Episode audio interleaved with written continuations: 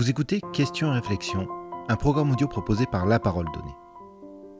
Depuis 2017, Jean Galli est référent Anticorps pour le Var.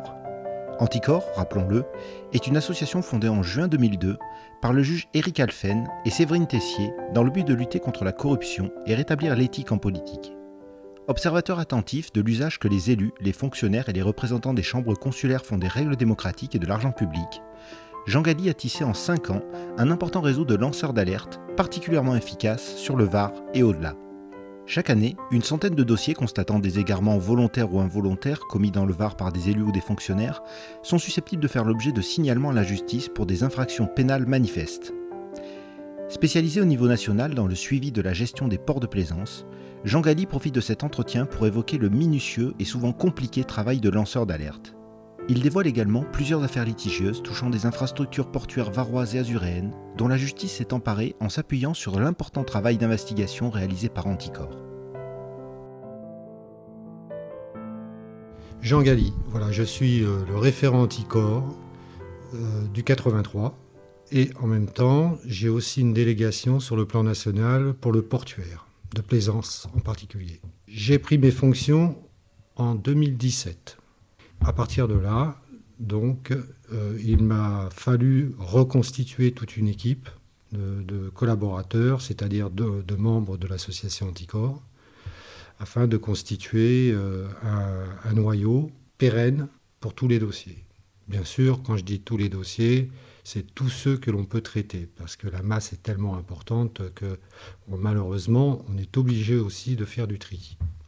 j'ai fait euh, du droit à Paris, et du droit, euh, je suis passé par l'ILIRI, c'est-à-dire l'Institut d'études des relations internationales. Par la suite, bon, j'ai fait mon parcours professionnel euh, et depuis déjà un certain nombre d'années de, consultant dans un premier temps en entreprise, et euh, depuis quelques années maintenant consultant euh, spécialisé pour les collectivités territoriales. Jean Galli, comment êtes-vous devenu référent local d'Anticor? euh, Fin 90-2000, pendant à peu près 5 ans, j'ai collaboré avec le SCPC, c'est-à-dire le Service central de prévention de la corruption, qui a toujours pour charge le, le contrôle de toute la commande publique, entre autres, mais de l'État des collectivités. Donc, si vous voulez, j'avais déjà cette notion et cette, euh, cette appréhension déjà sur, sur ces sujets. Et en 2017, étant du, Var moi-même, bon, j'entendais par-ci par-là euh, beaucoup de choses, euh, telles collectivités, c'est-à-dire départementales, municipales, locales, etc., etc. Et puis, il s'est trouvé que euh, mon, prédécesseur quittait ses fonctions puisqu'il rentrait dans la vie politique. Je me suis proposé simplement et on a accepté de suite ma candidature et depuis, voilà, depuis novembre 2017, je suis euh, au charbon. Quel profil faut-il avoir pour être un référent local efficace?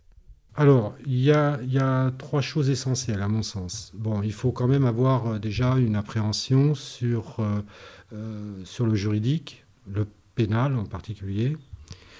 La commande publique, il faut la connaître. Ensuite, de quoi il faut, il faut être habitué à travailler sur les textes de loi, les règlements, les jurisprudences, etc. en permanence parce que ça évolue euh, beaucoup. Hein. Ce n'est pas, statique. Donc il faut avoir cette habitude-là de travailler sur, euh, ces documents. Et, ensuite, il faut avoir un certain regard euh, vis-à-vis des, élus ou des responsables au niveau local. Hein, quand je dis responsables, ça, veut dire euh, les, fonctionnaires territoriaux euh, en, général. Donc il faut avoir, faut avoir déjà un, contact avec eux. Pourquoi? Parce qu'il ne faut pas partir d'un a priori quand on travaille. C'est-à-dire que pour moi, le fonctionnaire ou alors l'élu n'est pas forcément fautif volontairement. Je dirais même, euh, plus souvent, il est fautif par ignorance. Donc à partir de là, il faut comprendre aussi dans quel contexte eux-mêmes ils évoluent. Après, il faut avoir aussi un petit réseau euh, qui soit bien, bien ancré. c'est important dans la mesure où ça, permet d'aller à des endroits où on n'est pas habitué d'aller, mais où on peut ouvrir certaines portes pour faire ce travail-là en tous les cas. Voilà, je pense que ce sont les, trois choses qu'il faut mettre en avant. Quelle est la marche à suivre pour lancer une procédure? Alors, il y a un cadre de travail, c'est-à-dire qu'il faut qu'on respecte euh, des règles de fonctionnement. Si l'on décide de, faire euh, un signalement sur un dossier, euh, ce signalement, on le, on, le, construit nous-mêmes. Hein. voilà, on a cette liberté-là. à partir du moment où on estime que le signalement est bien construit, qu'il a tout ce qu'il faut pour le parquet, le procureur de la République, préalablement, avant même de l'adresser au parquet, on le fait euh, réviser par notre service juridique à Paris. Si le, le juridique à Paris valide, à ce moment-là, on envoie le signalement au parquet. Alors ensuite, une fois qu'on a envoyé ce signalement, le procureur de la République, dans un premier temps, euh, il a trois options en fait. La première option, il décide de classer sans suite, donc pas de poursuite. Deuxième option, il estime qu'il faut ouvrir une enquête préliminaire. Donc à partir de là, il va ouvrir une enquête préliminaire. Troisième option, il a suffisamment d'éléments pour dire j'envoie directement au tribunal. Voilà. Donc euh, voilà, les choix. S'il décide de poursuivre, il y a deux options aussi encore. C'est comme un entonnoir. Hein. Il y a deux options au final. Soit il euh, décide bah, qu'en fin de compte, euh, bien qu'en ayant ouvert une enquête préliminaire, il n'a pas estimé euh, utile d'aller plus loin. Soit il estime que les éléments sont suffisamment probants et importants. Et à ce moment-là, il va ou bien saisir lui-même le tribunal, ou bien il va saisir un juge d'instruction. Et à partir de là, il va s'adresser au doyen des juges d'instruction, qui va nommer un juge d'instruction, et l'instruction va être ouverte. Voilà. Et là, il y aura toute une instruction qui va se poursuivre, etc. etc. Voilà. C'est la procédure, hein, de toute façon, pour tous ces signalements. Après, il y a euh, des cas où, euh, lorsque, au bout du compte, le procureur a décidé de ne pas ouvrir de, de, ne pas poursuivre, pardon, c'est-à-dire que c'est le ministère du public qui ne va pas aller plus loin que ça. Nous, on peut estimer qu'il y a suffisamment d'éléments probants et importants. Et à ce moment-là, bah, bien que le procureur aurait euh, refusé de poursuivre, nous, on se constituera partie civile, donc on saisira un juge d'instruction. Comment la justice accueille-t-elle les dossiers que vous lui transmettez? À notre niveau local, euh, la majeure partie, la grande partie même des, dossiers que nous, adressons au parquet font l'objet d'une enquête préliminaire. Après, euh, il y a une tendance aussi qui se comprend, hein, qui, est, presque naturelle. Euh, les procureurs, ça les arrange quand on se, on se constitue nous-mêmes partie civile. Ça les aide. alors, bien sûr, euh, si vous voulez, c'est un, jeu de rôle. Hein. Euh, c'est-à-dire que nous, on préfère que le procureur décide d'abord d'aller plus loin. Pourquoi? Parce que, comme vous le savez, Anticorps, les seules ressources d'Anticorps, c'est ses adhérents et quelques dons. D'accord? Et les avocats, quand on, se constitue partie civile, ça a un coût. Alors donc, si on laisse la voie libre plutôt au procureur, au ministère public de poursuivre, à ce moment-là, ça veut dire que nos frais sont largement euh, moins importants. Mais lui, de son côté, il se dit, si j'ai le poids d'anticorps derrière, ça m'arrange aussi. Donc, euh, vous savez, c'est un peu, euh, c'est un peu un jeu de, jeu de coude hein, dans, dans, ce cas-là. Alors évidemment, bon, après, rien, moi, rien ne m'interdit de, dire à un moment donné, en, en ayant discuté avec mes instances nationales, rien ne m'interdit de dire euh, au procureur, bah, bah, vous savez, dans ce dossier-là, de toute façon, on se constituera partie civile.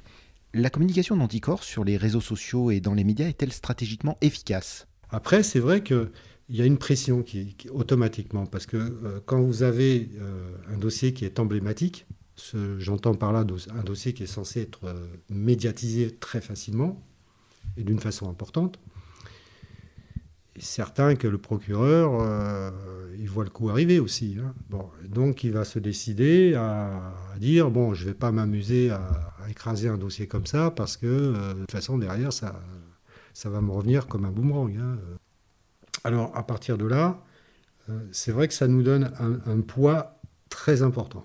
C'est pour ça que moi j'ai une, stratégie hein, que j'applique depuis, depuis le début. Hein. Euh, cette stratégie, elle est basée aussi sur la médiatisation. Mais la médiatisation que je fais, je ne la fais pas non plus euh, n'importe comment. C'est-à-dire que, vu la quantité des dossiers, on ne peut pas tous les traiter. Des dossiers, on peut en avoir une centaine par an, hein, dans un département. Hein. Que trouve-t-on dans ces dossiers? Oh, bah, les trois quarts du temps, ça, ça porte essentiellement sur euh, des irrégularités qui tiennent de, de, la transparence, de la prise illégale d'intérêt, de, la corruption, du favoritisme. Après, il peut y avoir aussi euh, d'autres irrégularités, mais qui tiennent plus euh, au mode fonctionnel, de, par exemple dans une commune. Euh, quand je dis fonctionnel, ça veut dire qu'il y a des agents qui peuvent, ou des élus qui peuvent transgresser un petit peu les règles hein, et, se retrouver en conflit d'intérêts. Voilà. Mais c'est ça. C'est... Alors, ça peut concerner aussi bien euh, une, un marché public euh, qu'un PLU euh, ou un permis de construire. Hein.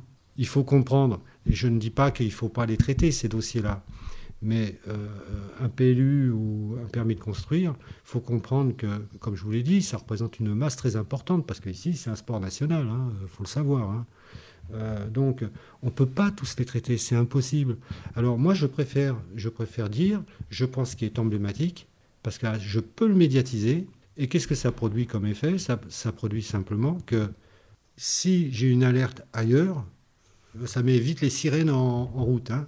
Euh, c'est-à-dire, il suffit que j'appelle euh, telle commune, telle institution territoriale, et là, déjà, ils se disent, ça va être chaud. Donc euh, la médiatisation a un rôle essentiel. C'est ça qu'il faut comprendre. Sans médiatisation, on ne on peut pas travailler dans le petit coin en catimini comme ça, c'est pas possible.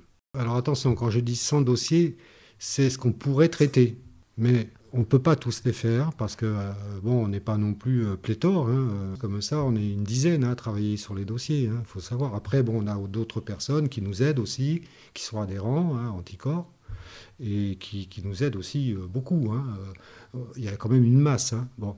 Mais euh, encore une fois, vous savez, c'est comme la justice. La justice ne peut pas traiter tous les dossiers. Sur quelles affaires varoises travaillez-vous actuellement? Alors, sur les, sur les dernières années, on a, on a ce qu'on appelle, nous, nos, dossiers institutionnels, les gros dossiers, les mauvaises affaires, qu'on va dire. Nous avons le dossier de Cavalère, port de Cavalère. Alors là, euh, si vous voulez, ça, a suivi le, schéma euh, procédural que je vous ai décrit euh, précédemment. À savoir, on a lancé une alerte, on a, fait un signalement, pardon, suite à une alerte, une alerte qui nous a été lancée. Et on a beaucoup, beaucoup travaillé sur ce dossier. Parce que moi, de suite, j'ai senti qu'il y avait quelque chose derrière. En lançant ce dossier-là, que le procureur a ouvert, en une semaine, il a ouvert une enquête préliminaire à l'époque. il a tout de suite vu par rapport à ce que j'avais déjà dans le dossier. Donc il s'est dit, gros poisson. On envoie, on fait le dossier, et après, euh, enquête préliminaire au bout d'une semaine. L'enquête préliminaire a duré presque plus de deux ans même. Une enquête préliminaire qui a été diligentée à la fois par, par le parquet, mais euh, confiée à la fois à la gendarmerie nationale et aussi à la police nationale. C'est-à-dire deux entités judiciaires qui sont intervenues sur le dossier, parce que c'est un gros dossier il y a des ramifications et ça remonte très haut. Donc à partir de là, il y a eu ce dossier et au bout du compte, le procureur a dit on ouvre l'enquête, euh, on saisit l'instruction. L'instruction, pareil, ça a duré à peu près un an, deux ans, et elle, est à sa, fin là maintenant. Alors bien sûr, euh, deux ans plus deux ans, ça fait quatre ans. Mais il y a eu la période Covid qui a été euh, très problématique parce que ça, ça, a freiné beaucoup les institutions judiciaires et juridictionnelles euh, dans leur travail. D'accord? Donc, euh, c'est vrai que c'est, il faut l'accepter, ça. Ce sont des aléas qu'il faut accepter. Après, il y a, si vous voulez, ce que j'appelle moi l'emblématique du sport national dans la région. c'est... alors, attention, je précise quand même que le dossier de Cavalère est lié avec d'autres dossiers, jusqu'à même Mandelieu, parce qu'on a vu des liens entre eux, entre le maire de Cavalère et, certains opérateurs de Cavalère et la mairie de Mandelieu. Donc, euh, d'ailleurs, on a, on a récemment ouvert un, dossier chez eux une enquête préliminaire est en cours. Euh, ensuite, il y a euh, un dossier comme celui de Ramatuel. Alors, Ramatuel, là, c'est les champions du monde de la prise illégale d'intérêt. De la prise, enfin, bon, conflit d'intérêt. Et pour certains, prise illégale d'intérêt. Alors, eux, c'est open bar. Ils ont fait ce qu'ils voulaient. Et puis, à un moment donné, on a mis le nez dessus on a commencé à travailler au départ discrètement, et puis après, euh, on est allé franchement. Hein. Moi, ce que j'ai vu, c'est aberrant à Armatuel. C'est aberrant.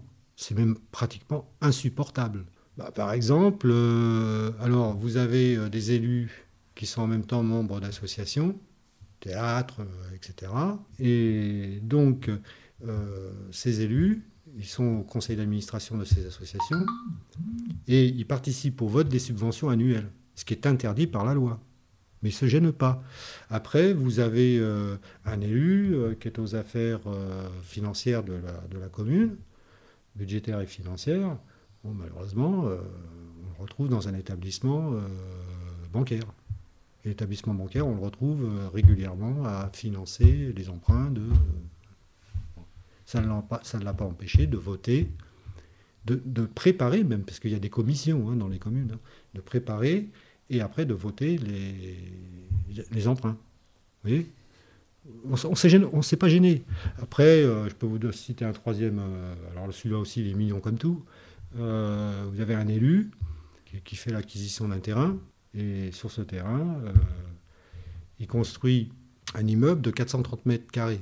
Moi, je demande le permis de construire. Et à la commune, on me dit on n'a pas de permis de construire. On a un permis de construire qui datait de 2004, hein, euh, bon, mais qui n'a jamais prospéré. Il faut savoir qu'un permis de construire, hein, c'est un an, voire deux ans. Euh, euh, après, c'est caduque. Hein, mais là, de 2004, on se retrouve avec une construction en 2019, achevée en 2019. Un élu, sans permis de construire. Un immeuble, un, immeuble de 430 mètres carrés. Je ne sais pas si vous savez ce que ça vaut à Ramatuel. Donc, des, choses comme ça, mais régulières, mais qui deviennent insupportables parce que c'est au nez, à la figure de tout le monde. voyez? Ça, donc ça, ça, contribue très largement au sentiment euh, tous pourris. Quoi, voilà. Alors il faut que ça arrête. Bon. On a un dossier euh, Grimaud qui est une continuité en fait pratiquement du dossier de Cavalère. Et là c'est pareil, on a un maire qui se prend des, libertés euh, d'un autre monde. Hein. On, se demande, on se demande pourquoi il fait ça d'ailleurs je pense que ça, peut tenir d'une certaine incompréhension de ces, dossiers euh, ou une, vision complètement faussée. mais pour ça, il est aidé, on sait par qui, nous. Hein, d'accord? Parce qu'il y a des, opérateurs qui les aident beaucoup aussi hein, à faire des, écarts de route. Bon, euh, après, j'en ai un autre, euh, et celui-là, j'y tiens beaucoup aussi. C'est le projet de prison sur le Muy. Alors là, euh, j'ai dit, il faut arrêter un petit peu les plaisanteries. Au tout départ, je suis alerté, nous sommes alertés, et euh, on s'aperçoit qu'il y a des conflits d'intérêts derrière, au, niveau de l'agglomération commune, de la CENI, au niveau des DTM, et en même temps certaines curiosités avec le directeur actuel de la Pige, qui dépend du ministère de la Justice. Alors, la Pige, c'est une institution qui, a été créée justement pour euh, faire euh, la, maîtrise d'ouvrage, en quelque sorte, de, des projets de prison qui ont été décidés euh, il y a quelques temps par présidence et le gouvernement et donc le, ministère de la Justice. Mais là, on dit non, non, il faut, arrêter les plaisanteries parce que, euh, je donne un exemple, euh, on a trois personnes qui sont opérateurs dans, le dossier. Hein. Ces trois personnes, on les retrouve d'origine dans le Calvados, liées avec un très très très très gros promoteur immobilier, un homme d'affaires, plusieurs sociétés, liées avec certaines instances gouvernementales, etc., etc. On en est là. Alors vous comprenez que le juge Alphen, grand praticien en la matière à l'époque, a jugé utile peut-être de, créer quelque chose d'indépendant et qui tienne la route. Est-il facile de détecter de possibles anomalies dans le fonctionnement d'une institution? C'est pas pas une question de, compliqué ou pas. C'est que effectivement, euh, il y a des choses très très très difficiles à, capter, à obtenir, très difficiles. Après, le principal, en fait, c'est que lorsqu'on a décidé de prendre un dossier, déjà on se pose la question, est-ce qu'on a suffisamment pour y aller? Si on a décidé et estimé qu'effectivement on avait déjà de quoi avancer euh, sur un dossier là-dessus, on y va. Après, bon, bien, sûr, on a des réseaux, on a des lanceurs d'alerte. Alors, euh, c'est pour ça que moi, pour moi, c'est important quand je, je, lance un signalement, je le, je le dis sur mes, pages Facebook. Parce que j'ai de bonnes chances qu'il y ait quelqu'un qui va m'appeler derrière, qui va me dire, vous savez, j'ai vu que, voilà, et je vais vous en parler. Donc ça peut apporter quelque chose. Donc à partir de là, euh, ça, il ne faut, pas, faut pas le négliger.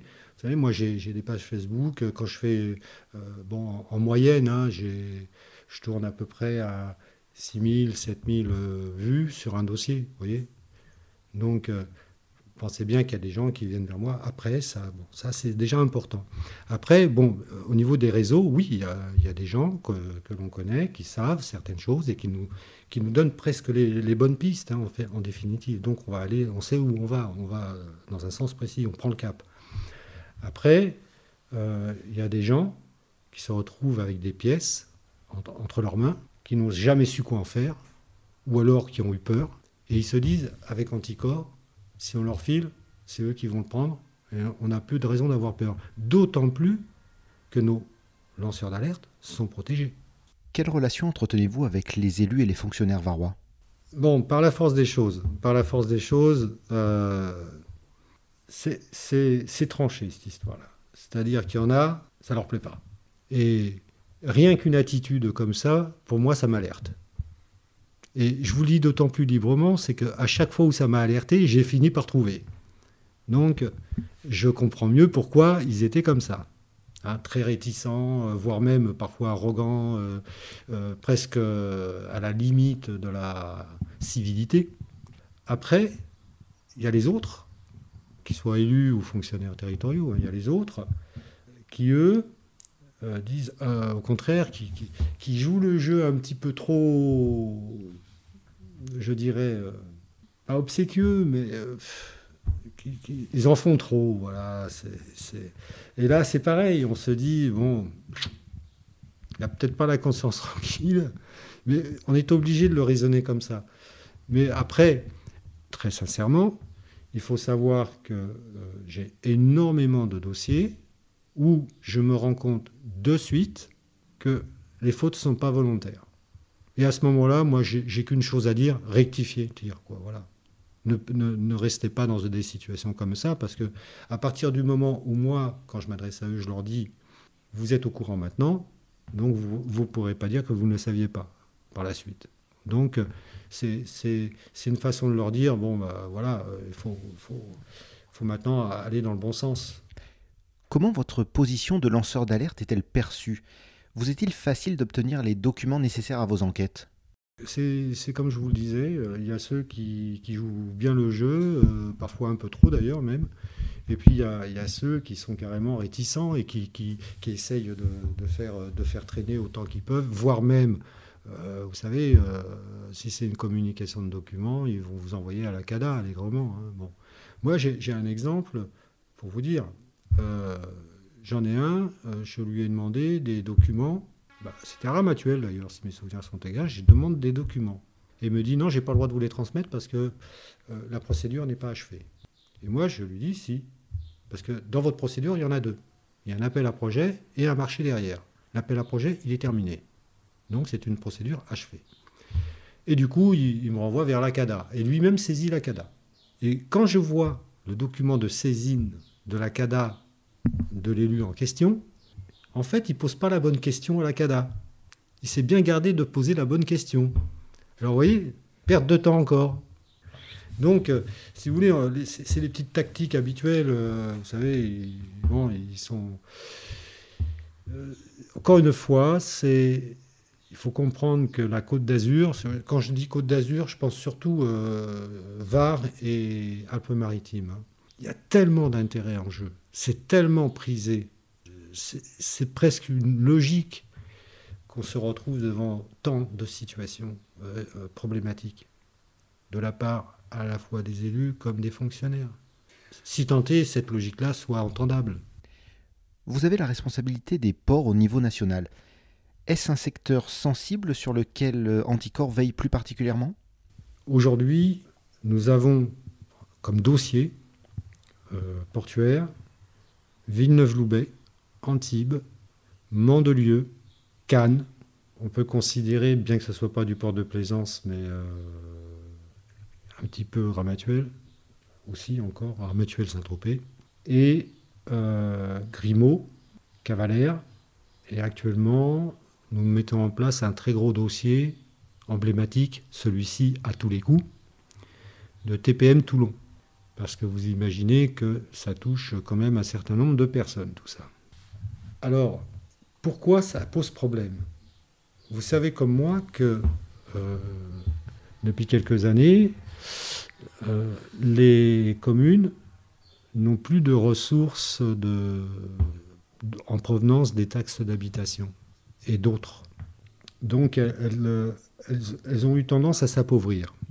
Alors concernant le portuaire, eux, depuis quelques années, on, est en pleine euh, restructuration des, ports, hein, parce que tous les 35 ans, il faut quand même changer hein, un peu. Hein. Et donc, ils, prennent la décision au moment où ils refont leur euh, restructuration, leur, euh, leur rénovation portuaire, etc., etc., d'engager des fonds. Ces fonds sont considérables.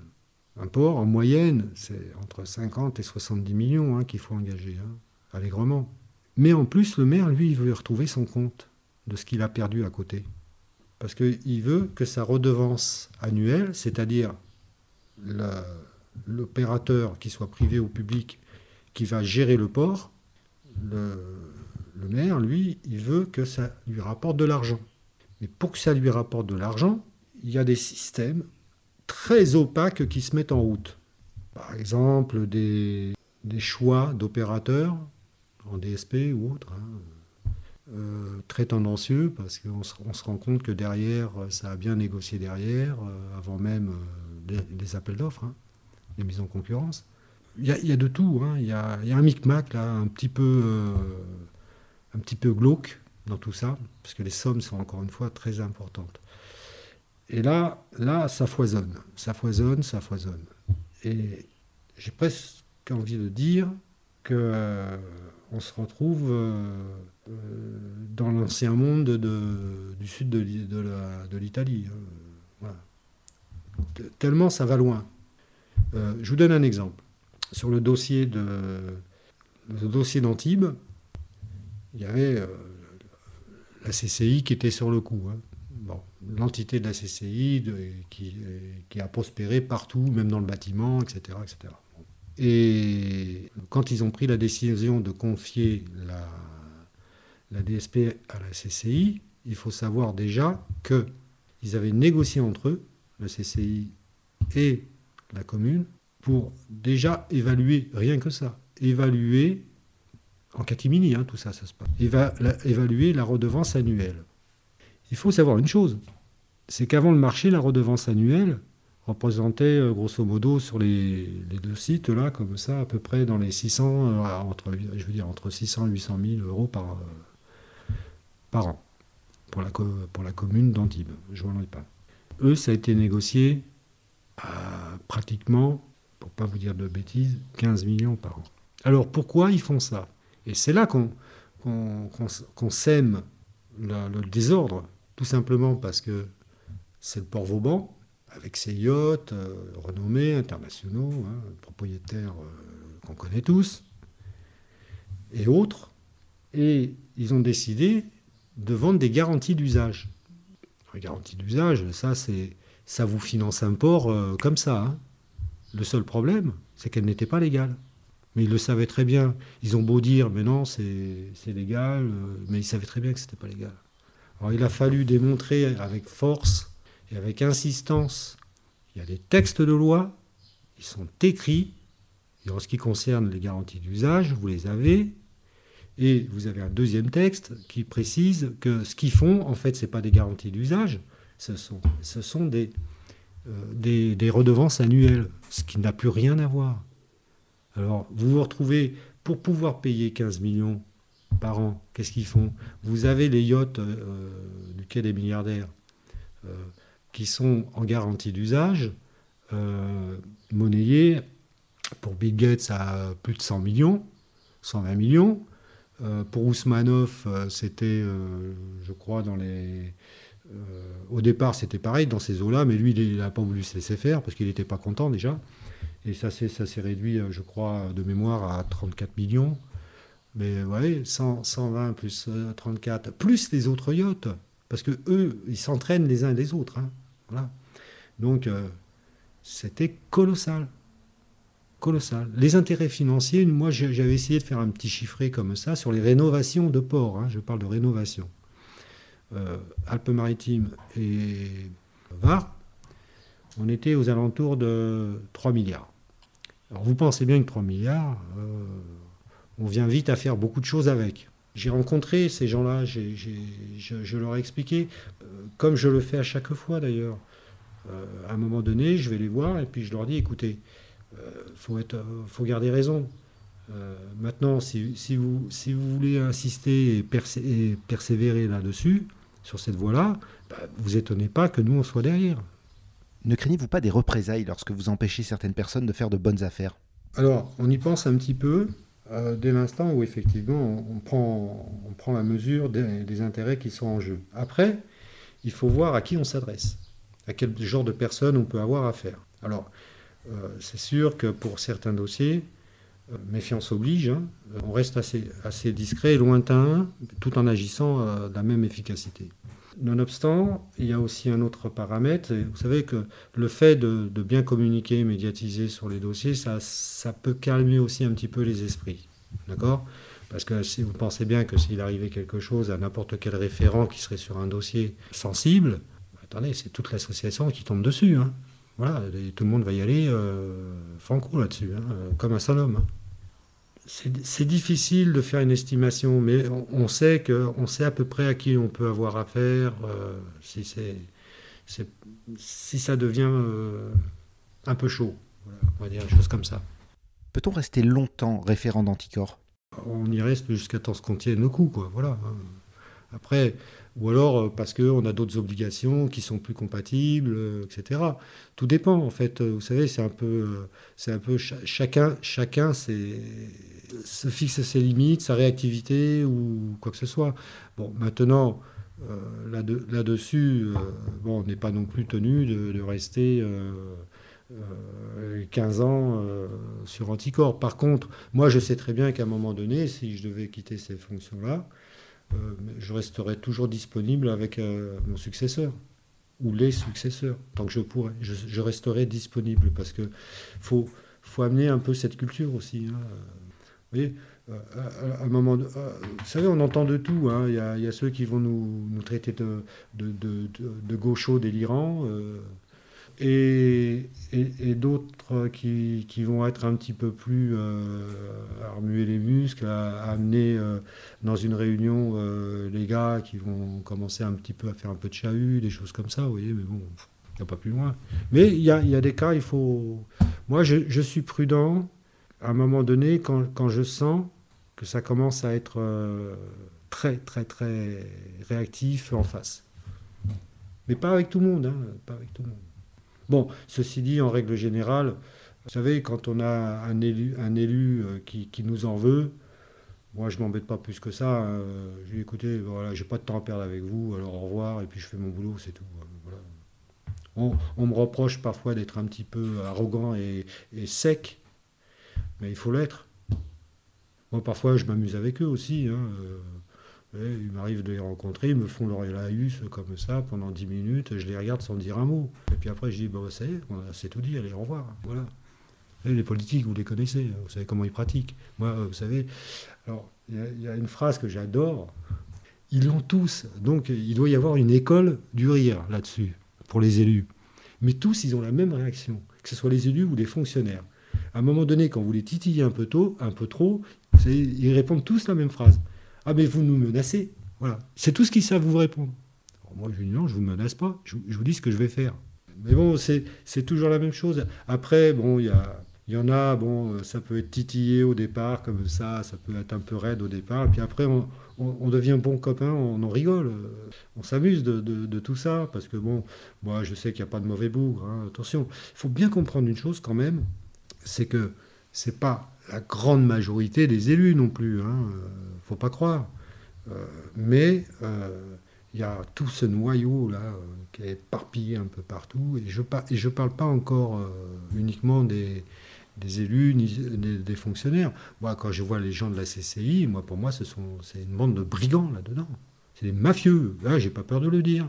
Ils agissent comme des mafieux. C'est magouille sur magouille. Et ils ne vivent que de ça. Et en plus, ils vont compromettre les élus. Alors, il y en a qui cèdent et d'autres qui sont plutôt euh, réticents. On a vu les dégâts que ça fait. Euh, je veux dire, c'est une institution qui. Vous savez, moi je pars du principe qu'une CCI, euh, au départ, son rôle, c'est de défendre les, professionnels, les opérateurs. Hein. Et puis là, il y a une déviance comme ça au fil des années où, au lieu de les défendre, bah, ils étaient concurrents. C'est un peu, un peu bizarre quand même. Hein. Comment s'en sortir? Bah, déjà de, les virer euh, purement et simplement, et puis de, créer une autre institution, un petit peu plus contrôlée d'ailleurs.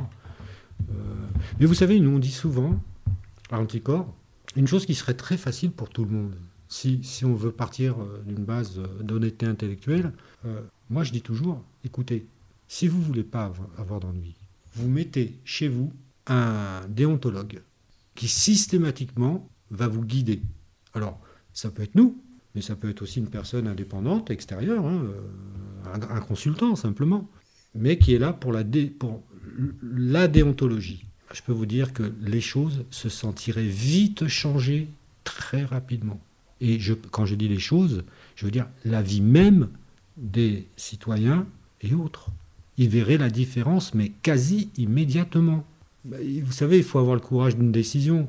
Il suffit de dire, bah, non, l'institution ne, n'est pas, à la hauteur, donc on va, bah, on va la changer, on va faire autre chose, hein, une, autre, une autre institution qui aura le même rôle, les mêmes fonctions, mais qui ne fonctionnera pas de la même façon.